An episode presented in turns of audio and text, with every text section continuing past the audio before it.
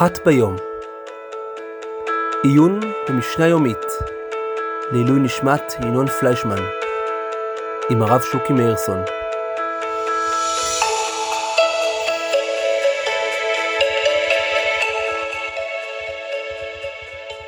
שלום רב, אתם מאזינים לאחת ביום, עיון יומי במשנה מבית ישיבת תקוע לעילוי נשמת ינון פליישמן. אה, אנחנו נמצאים במסכת פאה, פרק ג' משנה ב'.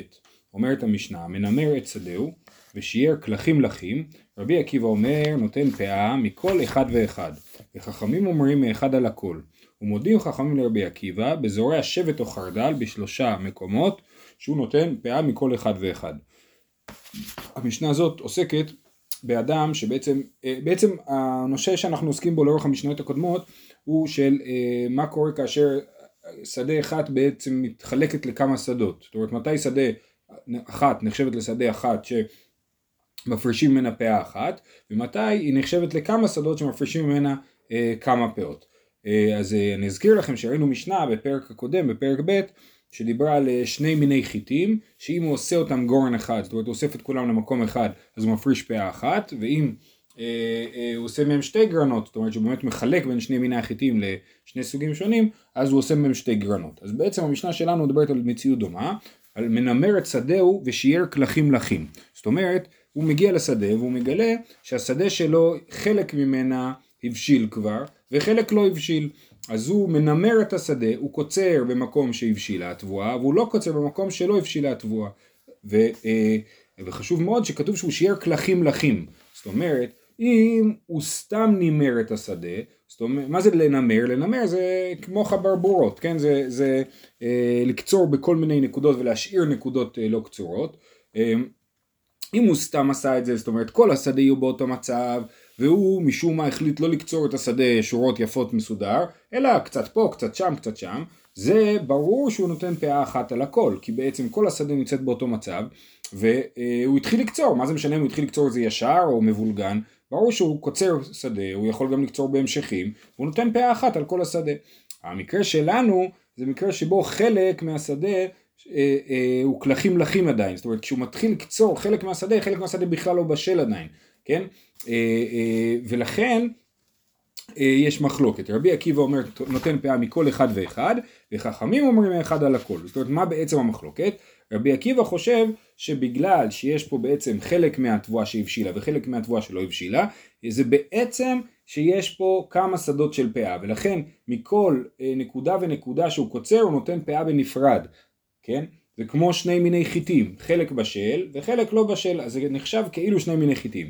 וחכמים חולקים על רבי עקיבא ואומרים למרות שחלק לח וחלק יבש, הוא עדיין הוא נותן פאה מאחד על הכל, זאת אומרת הוא יתחיל לקצור את התבואה היבשה, הוא יחכה שהתבואה הלכה גם כן תתייבש, הוא יקצור אותה ובסוף הוא ישאיר פאה על כל השדה, כן? הוא נותן פאה מאחד על הכל.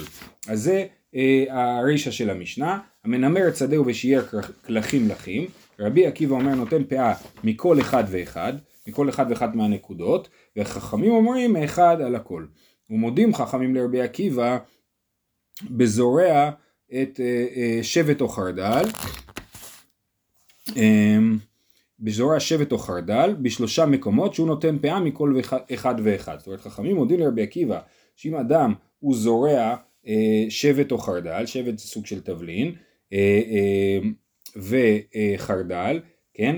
אם אתם מכירים חרדל, איך חרדל גדל, זה כמו פרחים צהובים כאלה, זה, יש מלא מלא פרחים צהובים באביב, אז חלק מהפרחים האלה זה חרדל מצוי, אה, והפרחים האלה אחרי שהם אה, הופכים לפירות הם הופכים לתרמילים, בתוך התרמיל יש כמו גרגירים חומים כאלה דומים למה שאתם אה, מכירים בחרדל דיז'ון. אז מי שזורע שבט או חרדל בשלושה מקומות הוא נותן פאה מכל אחד ואחד. זאת אומרת אם כשאדם זורע שבט או חרדל אז באמת הדרך הנורמלית לזרוע שבט או חרדל היא לא לזרוע שדה שלם של חרדל אלא לזרוע אותו בנקודות מסוים, מחולקות ולכן באופן עקרוני ההגדרה של השבט או חרדל האלה הם של שדות נפרדות ולכן הוא ייתן פאה מכל אחד ואחד. בגלל שמלכתחילה זה פאות נפרדות. כמו המשנה הקודמת שראינו לגבי מלבנות התבואה כן מלבנות התבואה שבין הזיתים אז בית שמאי אומרים פאה מכל אחד ואחד ובית הלל אומרים מאחד על הכל אז אותו דבר האדם עושה מלבנות כאלה של מנמר את שדה ושבט או חרדל אז זה באמת נחשב לשדות נפרדות בגלל שככה זורים חרדל, זורים חרדל בנקודות קטנות ולא בשדה שלם, אז ממילא כל נקודה כזאת היא נחשבת אה, לשדה בפני עצמה וצריך לתת אה, פאה ממנה בנפרד.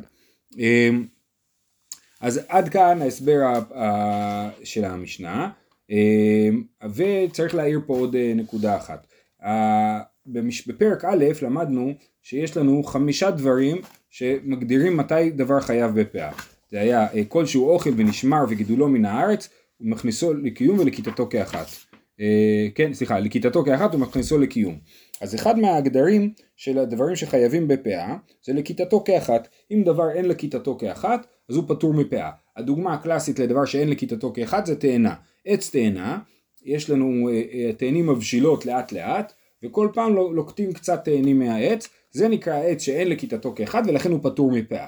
עכשיו פה מה אנחנו מדברים במשנה שלנו? על, על מצב שבו יש שדה שחלק מהתבואה הבשילה וחלק לא הבשילה, שיהיה קלחים לחים, נכון? אז למה אנחנו לא אומרים שהוא בכלל פטור מפאה? כי זה נחשב לדבר שהוא אה, אה, אין לכיתתו כאחת. אז התוספות יום טוב מביא דברי הירושלמי, שהירושלמי מסביר שמדובר על שדה שכנראה חלק ממנה היה מזובל יותר מחלק אחר, כן? מדושן יותר במילים שלנו, אה, כן? חלק אחד היה יותר דשן מחלק אחר, ולכן החלק שבו, שהיה מדושן יותר טוב, אז שם התבואה הבשילה יותר מהר, ובחלק אחר היא לא הבשילה כל כך מהר, ולכן זה, אה, יש לנו את הפער בזמנים הזה בין החלקים השונים של השדה. אז זה בעצם דבר שבעצם לכיתתו כאחת. אבל פה בגלל איזושהי אה, אה, סיבה חיצונית זה יצר מצב שאין לכיתתו כאחת. ויותר מזה תוספות יום טוב מסביר שלכיתתו כאחת הכוונה היא שבאותו עץ נגיד או באותו קלח של תבואה או באותו אה, שיח של ירקות אז חלק מהדבר הירקות בשלים וחלק אינם בשלים. חלק מהגרעינים בקלח אה, של התבואה בשלים וחלק לא בשלים, זה נקרא שאין לכיתתו ככה. כמו עץ תאנה, יש לנו עץ אחד של תאנה, ולפעמים, וחלק מהתאנים מוכנות וחלק עדיין לא מוכנות. בניגוד נגיד לעץ זית שבדרך כלל כל הזיתים מבשילים פחות או יותר אה, אה, באותו זמן.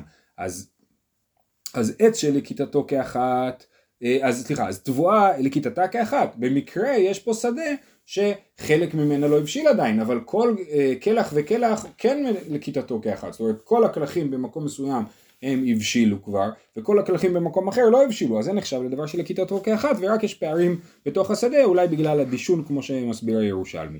אז זה אה, אה, נקודה נוספת שרציתי להסביר במשנה, ולסיום אנחנו נקרא את המשנה שוב פעם, פרק ג' משנה ב' מסכת פאה, המנמר את שדהו ושייר כלכים לחים. רבי עקיבא אומר נותן פאה מכל אחד ואחד, וחכמים אומרים מאחד על הכל. ומודים חכמים לרבי עקיבא באזורי השבט או חרדל בשלושה מקומות, שהוא נותן פאה מכל אחד ואחד. אה, זהו, שכולם יום טוב.